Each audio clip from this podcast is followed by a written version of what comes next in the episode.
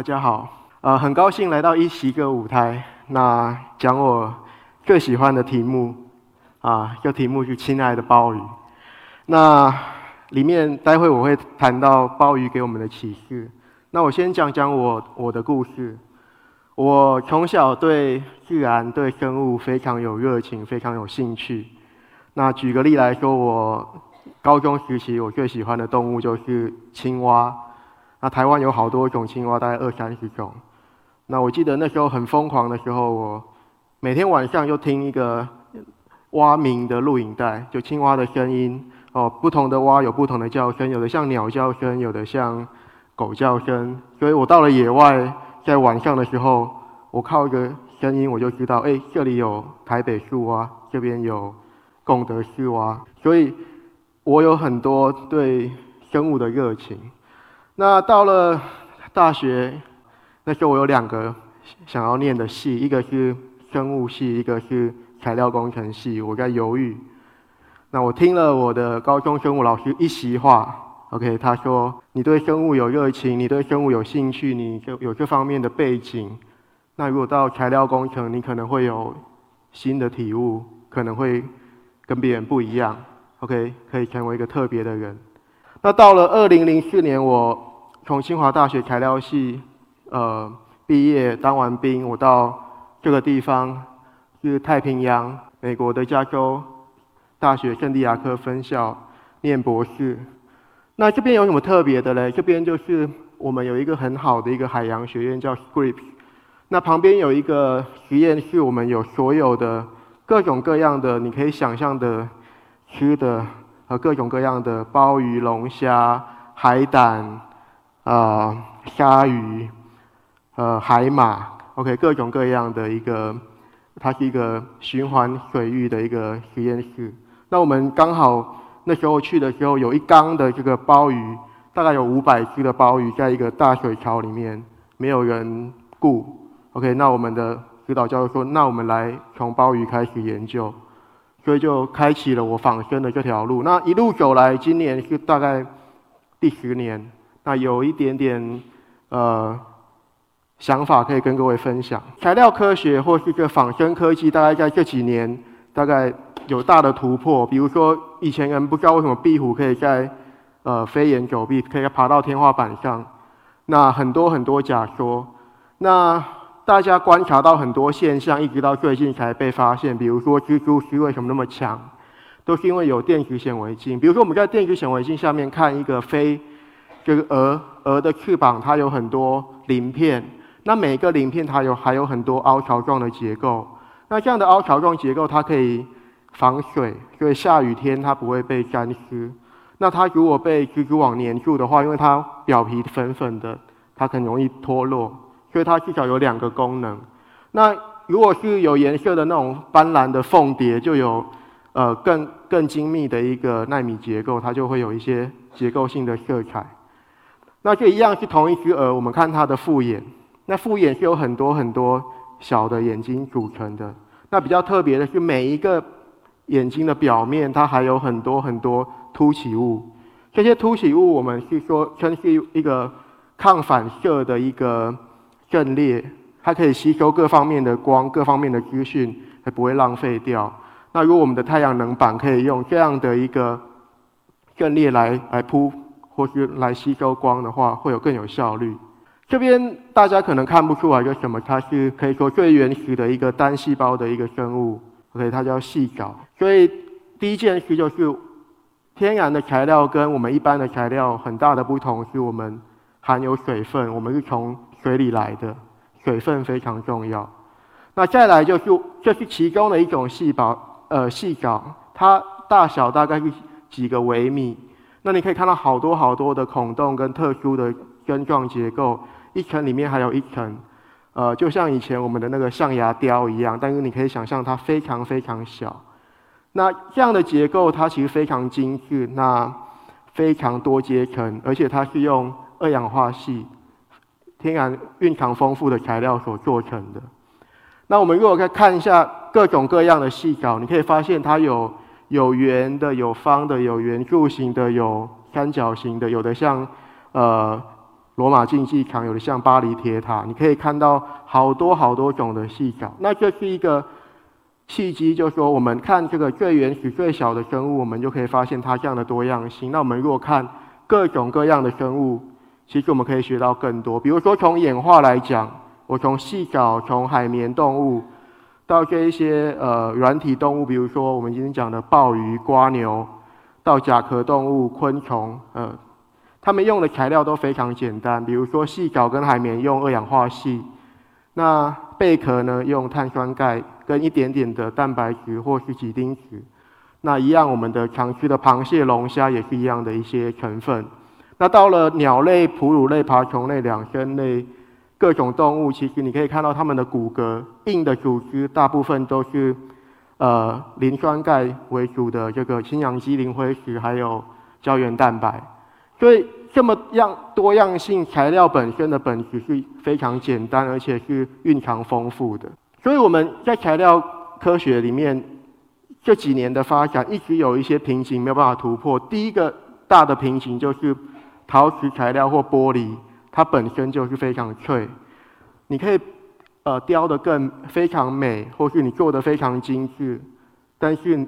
不小心打破了，它就回不去，所以这个是很大的问题。当然有很多很多进展在把陶瓷材料的韧性提升，但是一直没有非常大的突破。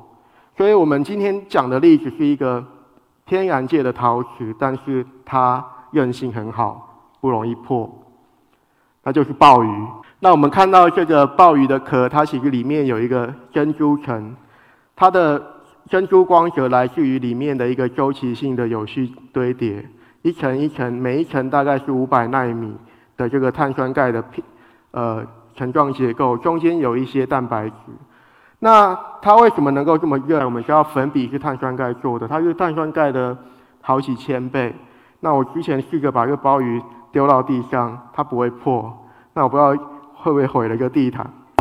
哦，稍微裂了一点，但是还没破。OK，那我想我们可以看到这一个这样的结构，其实跟我们方解石，我们看到右下角这一张方解石是天然的结晶，它会形成一种柱状的非常大的晶体。但是我们在鲍鱼里面看到的是非常薄、非常薄、非常有序堆叠的晶体。那其实它是透过一个生物里面有机物去控制它。比如说我们看到这张图，它里面有很多像。圣诞树这样的结构，最尖端的地方是最新长成的，所以你可以想象它一层一层的铺平，哦，然后最先长成的在最尖端，你要叠叠这个积木一样。那每一层中间非常薄的这一些，它是由几丁质跟蛋白质造成的一个呃界面，它把它隔开，形成类似砖块水泥的结构。那这样的结构有什么好处呢？呃，一般来讲，我们叠砖块，我们不会把它。平行的这样叠起来，我们都都会交错，交错的这样叠一个砖块的好处就是，我们如果有一个裂缝产生的话，它不会直直的穿过去。那我们一般玻璃你画一道，一般它就裂缝就可以很轻松的破坏。那有很复杂的界面，呃，裂缝在里面蜿蜒的进行的时候，其实韧性就提升了。我们需要额外的能量才能破坏它。那不管是在厘米的尺度，在微米的尺度，还有纳米的尺度，我们看到它每一个砖块，碳酸钙的砖块，它不是平的，它是有很多纳米的凸起。那这些凸起，它就像一些呃，比如说它有摩擦，一摩呃表面粗糙度造成摩擦力，或是表纳米的一些间接，或是它里面这些蛋白质扮演的一个呃交联的作用。所以在不同的阶层，它这一些硬化机制。造成了这个巨观的它的韧性的大幅度的提升，所以我们目前在我们的研究，我们做了一些，比如说我们用镀膜的方式，我们镀一层陶瓷的膜，然后再镀薄薄的一层呃高分子的膜。那我们呃忘忘了讲，就鲍鱼大概里面有百分之九十五是碳酸钙，所以你可以把它想象成一个陶瓷为主的复合材料。那我们用这样的方法，这个左边呢是我们镀出来的膜，右边呢是天然的鲍鱼。OK，我们可以做出一样的结构。那我们也印证说，用这样的方法，我们可以提升韧性五五到六倍。那也有一些研究团队，他们用一些冷冻的铸造法，试图做出类似的层状结构，用的材料都非常简单、非常便宜，然后透过这设计，呃，达到一个韧性的提升。那我再来换一个角度，就看看，呃，飞行也是仿生的。人们飞行的梦想其实就是看鸟可以飞，为什么我们不能飞？对不对？那到了呃达文西有一些手稿，然后莱特兄弟真正实现这个梦想。但是我们现在的飞机还是不断的在演进，中间很大的一个关键就是如何轻量化。我们都知道，呃，飞机现在还是轻量化还是一个问题哦，不管是飞机、汽车或是一些，它会耗油。那有没有办法把飞机做得更轻？是我们努力的目标。那通常我们用的是金属，金属通常呃很很重很，那钛合金又太贵，镁铝合金也有点问题。所以我们看看自然界的做法，就是巨嘴鸟，台湾没有巨巨嘴鸟，呃，美国有，南美有。那我的指导教授刚好他是巴西人，所以他为什么要想到做巨嘴鸟？就是他从小就看一个巨嘴鸟，OK，然后。还有每天都在想说，为什么巨嘴鸟是往嘴巴朝上这样飞，不会不会这样往下飞？OK，嘴巴那么大，为什么可以飞得那么好？而且他们会吃一些核果，所以这要够坚硬才行。所以巨嘴鸟是一个其中的一个例子。当然，我们可以看鸟类的羽毛、骨头，或是一些蝙蝠的骨头，来找轻量化的灵感。那如果我们看巨嘴鸟，可以看到一些怎么样设计轻量的材料。如果没有材料就最轻，所以你可以看到我们巨嘴鸟的里面，它最中间的地方是完全中空的，完全没有材料。那到中间的地方有很多呃复杂的这个骨架，然后外面有一个角质层外壳包起来。那比较特别的是它这一个薄膜的地方，它它有很多，它每一个面都被薄膜覆盖，就像我们搭帐篷。假设里面有一个支架断掉了，它这薄膜还会把帐篷撑住，它不会整个垮下来。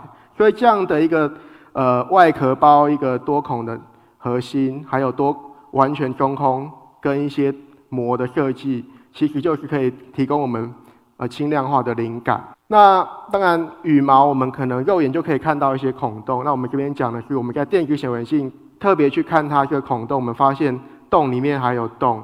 每一个洞，它其实你认为它是它的每一个面都是由多孔的结构组成，至少有两个以上的这个阶层，它可以大幅提、大幅降低它的重量，维持一定的机械性质。那我们实验室也透过这种设计，我们设计出有比较大的呃微米的孔洞，有纳米的孔洞，还有一些方向性。那这些可以应用在比如说我们做一些气体吸附或轻量化材料，或是除湿啊，或是隔热等等的材料都有很好的效果。那讲到鲍鱼，我刚刚讲说，为什么亲爱的鲍鱼啊？鲍鱼今天教了我们几件事情。第一件事情，它的壳。那我们在研究鲍鱼的时候，常常要到水槽里面把鲍鱼抓出来，所以你直接抓它，粘一个壁上很紧，没有办法。通常要拿一个铲子把它铲起来。当然，我过过了几年有经验，你如果非常快的把它抓出来，它不知道还来不及反应，它就会被抓出来。所以我们在这过程里面，感觉鲍鱼吸附力很强。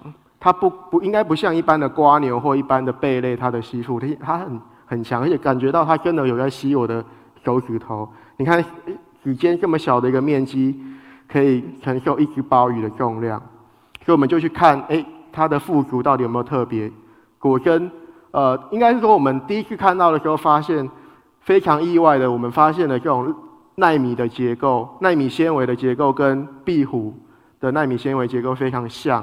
然后我们也做了一系列的实验去印证说，凡德瓦利是其中的因素之一，而且它会一个鲍鱼，我们讲一个比较直白的，一个手掌大的鲍鱼可以 hold 住我七十五公斤，应该七十三公斤的一个重量，还不会掉下来，所以吸附力非常非常。强。那我们也看了一些树蛙，像树蛙，可能大家知道都有一些吸盘，但是它吸盘并不是一般的吸盘，它从一个页面要跳到另外一页面，它一个动态的过程，怎么样能够托付吸附？呃，非常有效率的，呃，其实不光是吸盘，它吸盘里面还有很多六角形的垫片，这些垫片大概是十个微米。那你可以看到它中间有一些沟槽，它会分泌黏液出来。那如果我们再看一下它更深入的看每一个垫片，它是有很多纤维状的这种结构所组成。那每一个面，它其实是一个，你可以想象它是微吸盘。那这样的结构，它可以让它吸附的更好。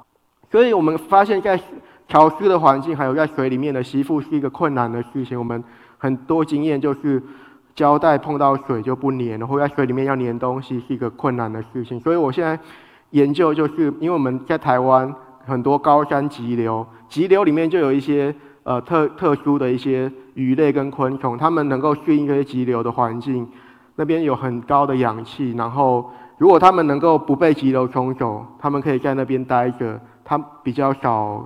竞争的对手比较少天敌，所以我们发现有一些动物，像是这是一个网纹幼虫，一种蚊子的幼虫，它是用这个吸盘，就它有六个吸盘，然后你可以看到它不光是吸，它还会移动。那另外一个例子，我们现在研究的是一个台湾的爬岩鳅，所以它是有点像泥鳅，但是它它的胸鳍跟腹鳍它特化成一个，你可以想象成一个大的吸盘，所以它可以。像有一些鱼梯是垂直，它可以在垂直的瀑布往上爬，很没有问题。而且不光是贴着，还可以移动，所以它里面也有类似我们刚看到一些特殊的纳米结构。所以其实我们在呃自然界其实有很多很多有趣的事情。那刚讲的是动物，我我们换过来讲植物。植物其实呃为了适应，它必须演化出更多更好的策略，因为它们不能动，它生在沙漠。